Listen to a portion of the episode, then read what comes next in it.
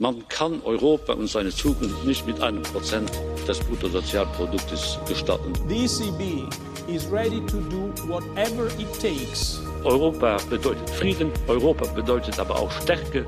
Das klingt alles so selbstverständlich. Ist es aber nicht. Frieden ist nicht selbstverständlich. Macht was draus. Herzlich willkommen zu unserem Podcast. Heute ist bei mir zu Gast die Europaabgeordnete Gabi Bischoff. Und ich bin Christina Schläger-Herrero, stellvertretende Vorsitzende der Europäischen, Jungen Europäischen Bewegung Berlin-Brandenburg und würde Frau Bischoff bitten, sich kurz vorzustellen und auch ihre Arbeit in den Ausschüssen, die sie im Europaparlament wahrnimmt. Ja, hallo erstmal äh, zusammen.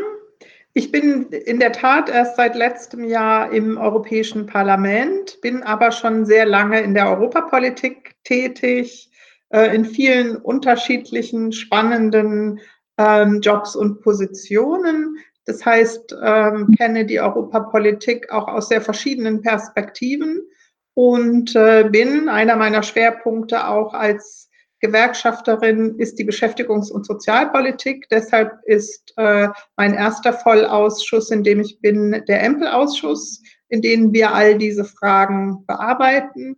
Und der zweite Ausschuss, in dem ich Vollmitglied bin, ist der AFCO-Ausschuss für konstitutionelle Fragen. Seit vielen Jahren bin ich in der europäischen Bewegung aktiv, in der Europa-Union und diese Fragen der, wie muss Europa aufgestellt sein, damit es wirklich auch das liefern kann den Bürgerinnen und Bürgern, was es verspricht, ist so eine Frage, die mich schon sehr lange beschäftigt. Ähm, von der Debatte über den Verfassungsvertrag über den Vertrag von Lissabon, den wir jetzt haben. Das ist alles 15 Jahre her. Seitdem hat sich die Welt sehr verändert und deshalb ist diese Frage für mich im AFCO sehr wichtig. Und da bin ich auch die erste stellvertretende äh, Vorsitzende des Ausschusses. Ähm, gleichzeitig, ähm, das hängt natürlich damit zusammen, bin ich äh, auch im, nach der Sommerpause direkt in diese Arbeitsgruppe des Präsidenten gegangen um eine Konferenz zur Zukunft Europas vorzubereiten. Da haben wir mit sieben Fraktionen jeweils einer Person ein Konzept erarbeitet und eine Resolution dann auch im Januar dazu verabschiedet. Das war sozusagen mein erstes Baby und äh, das äh, ist auch immer noch eins, wo ich denke, gerade diese Woche haben wir den 9. Mai, wir müssen hier vorankommen und ich hoffe inständig, auch wenn diese Konferenz zur Zukunft Europas nicht am 9. Mai gestartet wird, dass wir bald einen anderen Termin haben nach Corona, um uns wieder auch Zukunftsfragen zuzuwenden. Ähm, ich bin noch stellvertretendes Mitglied äh, im Econ, aber da bearbeite ich insbesondere die Themen, die eng mit der Beschäftigungs- und Sozialpolitik zusammenhängen, wie das europäische Semester äh, und solche Fragen. Da war ja schon fast das Stichwort zur nächsten Frage, und zwar Corona, wenn man sich in der Zukunft wieder den neuen Fragen widmen kann. Wie hat sich denn aber konkret Ihr Arbeitsalltag als Abgeordnete des Europaparlaments durch die Corona-Krise verändert? Und da würde ich ganz gerne so konkrete Beispiele hören, die vielleicht auch positive, aber auch negative Auswirkungen darst also dann darstellen. Mhm.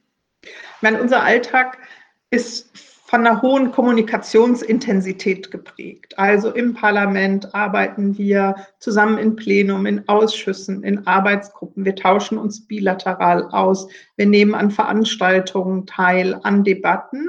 Und all das ist quasi wie durchgeschnitten äh, worden dann Anfang März, als die äh, Pandemie ausgebrochen ist, so dass wir jetzt, also mein Arbeitsalltag sieht so aus, dass ich äh, in Berlin vor meinem Computer sitze und per Videokonferenz sowohl an allen Ausschüssen teilnehme, an den Vorbereitungen meiner Fraktion zu den Ausschüssen. Heute Morgen habe ich an der Vorstandssitzung der S&D-Fraktion teilgenommen, wo wir über die Zukunftskonferenz gesprochen haben. Oder ich ähm, verhandle weiter im Trilog die Überarbeitung einer sehr, sehr wichtigen Verordnung, zumindest für EU-Bürgerinnen, die grenzüberschreitend arbeiten Und da sieht der Arbeitsalltag so aus, dass ich zum Beispiel letzte Woche und vorletzte Woche Videokonferenzen mit meinen Schattenberichterstattern hatte aus den anderen Fraktionen, dass ich einen Videochat mit dem stellvertretenden Botschafter der Kroaten hatte, um zu gucken, kommen wir im Trilog hier auch von Ratseite ein Stück weiter mit einem Staatssekretär aus dem Arbeitsministerium in Deutschland, weil die nächste Präsidentschaft die Verhandlungen weiterführen wird. Äh, und, äh, und wir haben zum Beispiel einen gemeinsamen Brief aller Schattenberichterstatter ähm, verfasst, auch in einer Videokonferenz und mit Nacharbeiten, um eben nochmal auch den, den Ministern, die sich diese Woche im Beschäftigungsrat äh, getroffen haben, nochmal nahezulegen, warum diese Verhandlungen gerade für die Grenzgänger und mit den geschlossenen Grenzen und all den Problemen so wichtig sind. Das vielleicht im, im Schnelldurchlauf. Also was man sehen kann und was für mich auch wirklich schwierig ist, ist, wenn man ähm, Verhandlungen führt, wo man doch sehr stark auch auf die Körpersprache, auf die Reaktion seines Gegenübers angewiesen ist, dann finde ich das in Videokonferenzen nur sehr eingeschränkt möglich. Und auf der anderen Seite erfordert diese Art der Kommunikation eine sehr, sehr hohe Konzentration auf Dauer. Und da merke ich, dass ich abends, obwohl ich lange Tage gewöhnt bin, viel und gerne arbeite, dass ich abends manchmal wirklich absolut so kaputt bin, dass ich mich nur noch auf mein Fahrrad setzen kann und erstmal ähm, runter zur Havel brettern muss oder morgens das mache, um den Kopf frei zu haben, weil es schon ähm, auch eine andere Intensität hat. Und deshalb freue ich mich, wie, wie ganz viele darauf, dass irgendwann diese Zeit vorbei ist und wir wieder normal arbeiten können. Also das haben Sie eigentlich, also läuft die Kommunikation und auch die, die Sacharbeit quasi weiter online. Waren Sie denn auch noch mal, waren Sie denn schon in Brüssel auch noch in der Zeit jetzt oder ist das erstmal nicht angesetzt? Nee, das, ich bin jetzt seit äh, März hier in Berlin mhm. und habe die Kommunikation nur eben über Videokonferenzen und äh, Telefonate. Man telefoniert auch viel bilateral mit anderen äh, Kolleginnen und Kollegen aus den Ausschüssen oder zur Vorbereitung äh, von Sitzungen. Der Vorteil ist, dass ich auch äh, viel mehr an Berliner mhm. Sitzungen und Konferenzen teilnehme per Videochat, weil äh, ich das so anders äh, planen kann.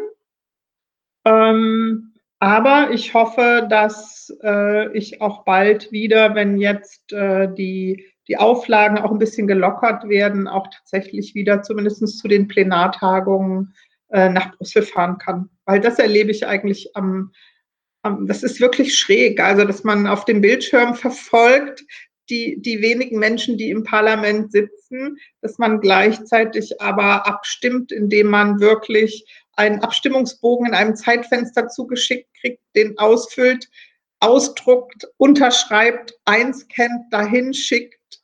Ähm, und äh, das ist ähm, die Plenartagungen, die sind, die sind so wichtig, auch die Dynamik da zu erleben, dass man sich da am Computer äh, allein zu Hause doch wirklich jedes Mal komisch vorkommt. Mir geht es jedenfalls so. Ich kann das verstehen, vor allen Dingen auch den Aspekt mit der Konzentration. Aber man sieht, gewisse Dinge laufen ja auch doch noch nicht digital, wenn Sie da erzählen, dass dann doch eine Unterschrift erforderlich ist und per Scan dann noch nach, quasi nach Brüssel geschickt werden muss.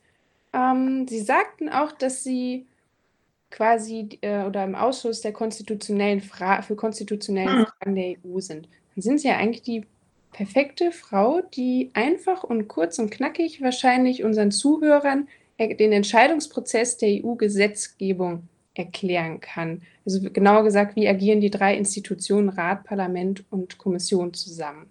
Hm. Kann ich gut machen, mache ich am besten an einem Beispiel. Also äh, wenn ich jetzt äh, diese Verordnung, wo ich Berichterstatterin bin, als Beispiel nehme, dann hat die Kommission schon in der letzten Periode einen Vorschlag zur Überarbeitung dieser Richtlinie vorgelegt der parallel im Rat und im Parlament verhandelt wurde. Der Berichterstatter war damals ein Franzose, der jetzt nicht mehr im Parlament ist. Und deshalb habe ich jetzt die Verhandlungen für die Ratsseite übernommen. und wie über 80 Prozent der Rechtsetzung im Moment äh, läuft das in sogenannten informellen Trilogen ab. Das heißt, es ist im Prinzip ein, ein Schnelldurchlaufverfahren, wo der Rat und das Parlament verhandeln und die Kommission ist dabei, um diese Verhandlungen zu unterstützen äh, und zu begleiten und versuchen hier einen Kompromiss zwischen Rat und Parlament ähm, zu erzielen in den Verhandlungen, äh, um damit äh, diese Verordnung dann entsprechend überarbeitet werden kann. Das, das Parlament hat also durchaus Einfluss auf die Gesetzgebungsverfahren, indem es ja auch, wenn es nicht mehrheitlich angenommen wird, nicht durchgesetzt wird. Genau, wenn wir uns nicht einigen, dann gibt es diese Rechtsetzung nicht. Jetzt, wenn wir nochmal Corona-Bezug aufnehmen, da stellt sich die Frage ja vor allen Dingen in der Gesundheitspolitik, ob die EU bzw. das Parlament oder grundsätzlich auch die ganze EU da nicht Kompetenzen übertragen bekommen sollte. Was denken Sie? Oder was ist Ihre Meinung? Also das Verblüffende war ja, ist, dass alle Menschen die Erfahrung gemacht haben, dass so eine Pandemie eben eine Pandemie ist, weil sie nicht in einem einzigen Land alleine isoliert passiert, sondern grenzüberschreitend im Prinzip alle EU-Länder und darüber hinaus betroffen hat. Und dass wir aber sehr äh, vereinzelt und auch wenig koordiniert am Anfang uns diese Herausforderung gestellt haben. Und ähm, Menschen wie ich, die sich gut daran erinnern, welche Debatten es zum Beispiel im letzten Konvent gegeben hat, wie gut man vorbereitet sein sollte für solche Pandemien und dass man da geteilte Zuständigkeiten haben sollte, äh, gerade wenn es um gemeinsame Sicherheitsanliegen im Bereich der öffentlichen Gesundheit geht. Ähm, dann weiß man, dass wir, hätten wir das jetzt, die Krise besser und wahrscheinlich auch schneller bekämpft hätten oder die, die Pandemie. Und deshalb glaube ich auf jeden Fall, ähm, müssen wir hier auch mehr Kompetenzen auf europäischer Ebene haben zur Pandemiebekämpfung. Dass wir, wir haben ja sehr begrenzte kom europäische Kompetenzen im Bereich der Gesundheitspolitik. Und da muss man genau gucken, äh, in welchem Bereich macht es Sinn und ist es auch absolut notwendig, dass wir hier eben geteilte Kompetenzen haben oder eben sogar die Kompetenz eben auf europäischer Ebene und in welchen Bereichen. Also die Gesundheitssysteme sind ja sehr unterschiedlich in den Mitgliedstaaten. Äh, die werden wir jetzt nicht vereinheitlichen äh, und es würde auch keinen Sinn machen. Ja, wieso meinen Sie, würde das keinen Sinn machen? Weil durch diese Unterschiede sind ja, war ja auch ein Versorgungsengpass in Anführungsstrichen in manchen Ländern, beispielsweise Spanien, deutlich zu spüren, was dann natürlich auch die Euro, wo die europäische Solidarität gefordert war, was ich total super fand und sicherlich auch alle Europäer das so sehen werden, dass dann gemeinsam Masken ausgetauscht wurden, Beatmungsgeräte und auch Patienten in andere Länder transportiert worden sind. Nee, das meine ich auch. Also das ist absolut wichtig. Und das müsste sofort und viel schneller und von der Kommission wirklich äh, koordiniert werden. Was ich damit meinte, ist, wir haben national sehr unterschiedliche Systeme, zum Beispiel wie Gesundheit finanziert wird, wie die Krankenkassen funktionieren, ob man ein System hat, wo ich private Krankenkassen habe, gesetzliche Krankenkassen und so. Also es geht nicht darum, die Systeme da zu vereinheitlichen, aber sicherzustellen, dass wir in solchen Fragen wie bei Pandemien dass wir hier eine europäische Kompetenz haben und das koordiniert auch schaffen und dass wir hier auch uns gegenseitig unterstützen. Damit nur so können wir die ja wirklich effektiv bekämpfen. Und jeder in, und jede in Deutschland muss genauso ein Interesse haben, dass unsere, äh, dass äh, unsere anderen EU-Bürger in Spanien schnell aus so einer Pandemie kommen wie in Italien, weil man, weil man die ja nur bekämpfen kann, wenn es nicht weiter in bestimmten Regionen Europas äh, weitergeht und nicht ausreichend bekämpft äh, und auch überwunden wird. Und deshalb glaube ich, ist es auch ein gemeinsames Interesse von uns allen, dass wir hier mehr europäische Kompetenzen in diesen Fragen haben und das angehen. Und, und was mich, also was mich wirklich aufgeregt hat und immer noch aufregt, ist, dass man auf die Idee kommt, Grenzen zu schließen und zu denken, dass man ein Virus aufhält, indem man die Grenzen dicht macht und die Leute nicht mehr rüberlässt. Äh, und dass man das auch noch gemacht hat, ohne sich miteinander zu koordinieren und, und all die, die Studenten, die Schüler, die 1,5 Millionen Grenzgänger, die in einem Land leben, in dem anderen arbeiten, vollkommen hat im Regen stehen lassen. Das, das war für mich eine der größten Enttäuschungen, muss ich sagen, mhm. äh, in dieser Art von Pandemiebekämpfung. Das kann ich und auch die aus junge europäische Föderalistenperspektive sehr gut nachvollziehen. Ich meine, wir waren ja auch am Wochenende oder einige von uns präsent und haben die Grenzübergänge teilweise zwischen Deutschland und Frankreich geöffnet symbolisch, bis die Polizei kam. Also es ist, glaube ich, hoffentlich nur noch eine Frage der Zeit, bis die Grenzen wieder aufgemacht werden. Und ich hoffe, dass sie auch nicht zu bleiben, was ja bei manchen Ländern vielleicht befürchtet wird akut.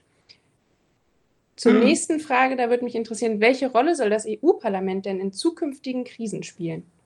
Also ich finde zum Beispiel, das EU-Parlament muss genau das sehr systematisch aufarbeiten, was da an den Grenzen passiert ist. Und wir brauchen Regelungen und da kann das Parlament der Motor sein, um zu verhindern, dass sowas nochmal passiert. Und weil man sieht, auch hier in der, in der Bekämpfung der Pandemie haben wir gesehen, dass wir als Parlament, auch in unserer Resolution, wirklich es geschafft haben, mit einer Stimme zu sprechen und auch die Interessen von EU-Bürgerinnen und Bürgern zu formulieren und nicht nur nationale Interessen. Und ich denke, hier ist das Parlament wahrscheinlich der einzige Akteur in den, zwischen den drei Institutionen, ähm, der das am besten vertreten kann. Die Kommission muss auch immer wieder oder tut es Rücksicht nehmen auf die Interessen der nationalen Regierungen. Und der Rat ist im Prinzip ja nichts anderes als eine Ansammlung von nationalen Interessen, wo es immer weniger gelingt. Ich glaube auch, weil, weil die Akteure dafür fehlen, gemeinsame Interessen zu formulieren und die zu finden. Also was unter Zeiten von Delors, von Mitterrand, von Kohl noch möglich war, ist ja im Rat immer weniger möglich. Und das äh, ist auch der große Bremser in Europa. Wenn wir jetzt über Bremser sprechen, Sie als begeisterte Europäerin, wie sehen Sie sich, wie, wie wünschen Sie sich die Europäische Union denn im Jahr 2050? Wie soll die aussehen? Hm. Ich, ich wünsche mir wirklich eine Union, die es geschafft hat, aus endlosen Zeiten von Krisen rauszukommen und die, die sich wirklich ihres Potenzials bewusst wird. Also wir sind fast 450 Millionen Menschen. Wir sind ein, ein großer Raum, der, der den Bürgerinnen und Bürgern Sicherheit gibt, Freiheit gibt, Recht gibt und dass jeder leben kann, lieben kann, arbeiten kann, forschen kann, reisen kann, wie er sie will und dabei nicht diskriminiert wird und dass wir sehen in einer Zeit von globalen Unsicherheiten, von großen Veränderungen, dass die Union uns zusammen allen Sicherheit geben kann. Ähm, auch wenn wir gucken, äh, Covid lehrt uns auch einiges über die Globalisierung, wo wir wirklich gucken müssen, was, was müssen wir auch verändern. Äh, wo müssen wir als Europäer auch andere Akzente setzen. Und ich wünsche mir, dass, dass diese Krise dazu geführt hat, dass wir uns auf die Stärken besinnen und dass wir diesen, diesen, diesen schrägen Chor an unterschiedlichen nationalen Interessen wieder umformen, gemeinsamen Chor, wo wir tatsächlich ähm, dann dafür sorgen, dass jeder, jede sich in Europa so entfalten kann, wie es den Fähigkeiten entspricht. Und da meine ich die Bürgerinnen und Bürger mit, die Unternehmen mit, äh, die Arbeitnehmer und Arbeitnehmerinnen mit. Ähm, und, äh, und so ja, zu einer gemeinsamen Zukunft auch aufbrechen und versuchen auch die Welt ein Stück besser zu machen und zu gestalten, zusammen mit dem Einfluss, den wir auch in der Welt haben können. Das klingt nach einer sehr schönen, aber aus heutiger Perspektive leider auch wirklich leider eher utopischeren Perspektive. Was, was meinen Sie denn, wie könnte man die Stärken der EU besser an den Bürger kommunizieren oder grundsätzlich kommunizieren, dass eben so eine Traumvorstellung der EU, wie Sie die geschildert haben, was ich mir übrigens auch wünsche, besser quasi umzusetzen ist? Hm. Für mich ist diese Idee, die das Parlament vorgestellt hat, eine Konferenz zur Zukunft Europas zu machen und dabei die, die Bürgerinnen und Bürger in den Mittelpunkt zu stellen, ein guter Weg. Also, dass wir sagen, wir sitzen nicht in Brüssel und Straßburg und entscheiden alleine, sondern wir machen einen, einen langen Prozess, wo wir Bürgerinnen und Bürger aus ganz Europa zusammenführen in unterschiedlichen, ähm, wir haben es Agoren genannt, Arbeitszusammenhängen, um wirklich die Zukunft zu diskutieren im Bereich der Gesundheitspolitik, der Sozialpolitik, im Bereich der Außenpolitik, im Bereich der Wirtschaftspolitik, also mit einer europäischen Perspektive, nicht vereinzelte nationale Debatten, sondern wir bringen die Menschen zusammen, um zu diskutieren und auch um den Institutionen konkrete Vorschläge vorzulegen und auch ein bisschen zu hören, wo sehen Sie eigentlich die größten Probleme?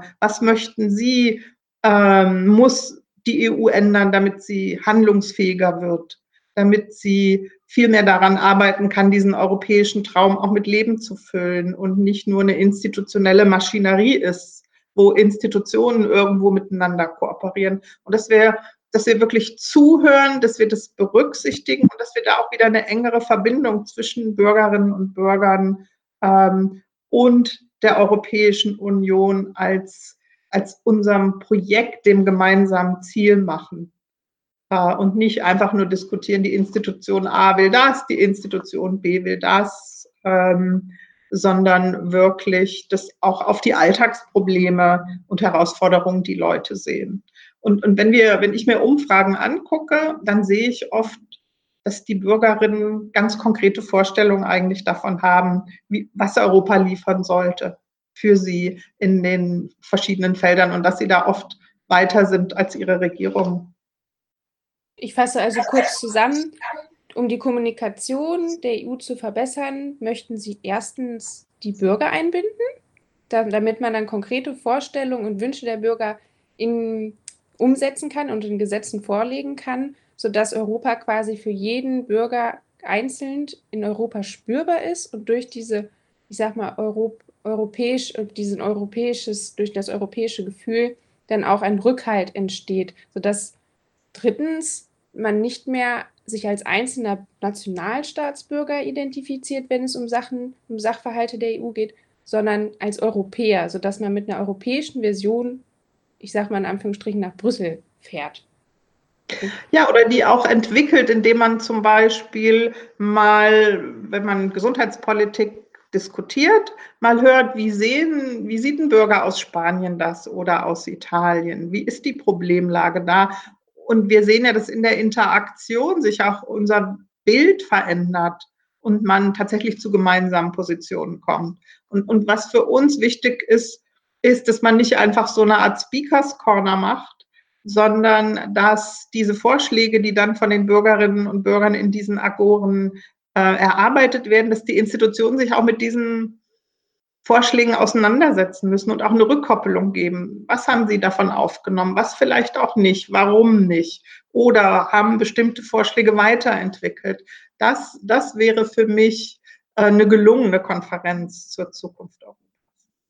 Das ist ein schönes partizipatives Element und ich hoffe, dass die EU trotz der ganzen schlechten Auswirkungen der Corona-Pandemie gestärkt aus der Krise rausgeht und dass Sie bald wieder in Plenarsitzungen in Brüssel live teilnehmen können. Gabi Bischof, ich bedanke mich ganz herzlich bei Ihnen für das Interview mit mir heute Vormittag bzw. Mittag am 6.5.2020. Schön, dass Sie sich Zeit genommen haben. Wir haben uns riesig gefreut. Ich bedanke mich im Namen der jungen europäischen Föderalisten. Ich bedanke mich für eure Aktion, auch die Grenzaktion wieder. Ganz toll. Und wir zeigen gemeinsam mit Politik, mit NGOs, mit europapolitischen Verbänden, wir machen zusammen Druck und dann kann man auch was ändern. In diesem Sinne freue ich mich auf die weitere Zusammenarbeit. Besten Dank. Wir freuen uns auch. Tschüss. Tschüss.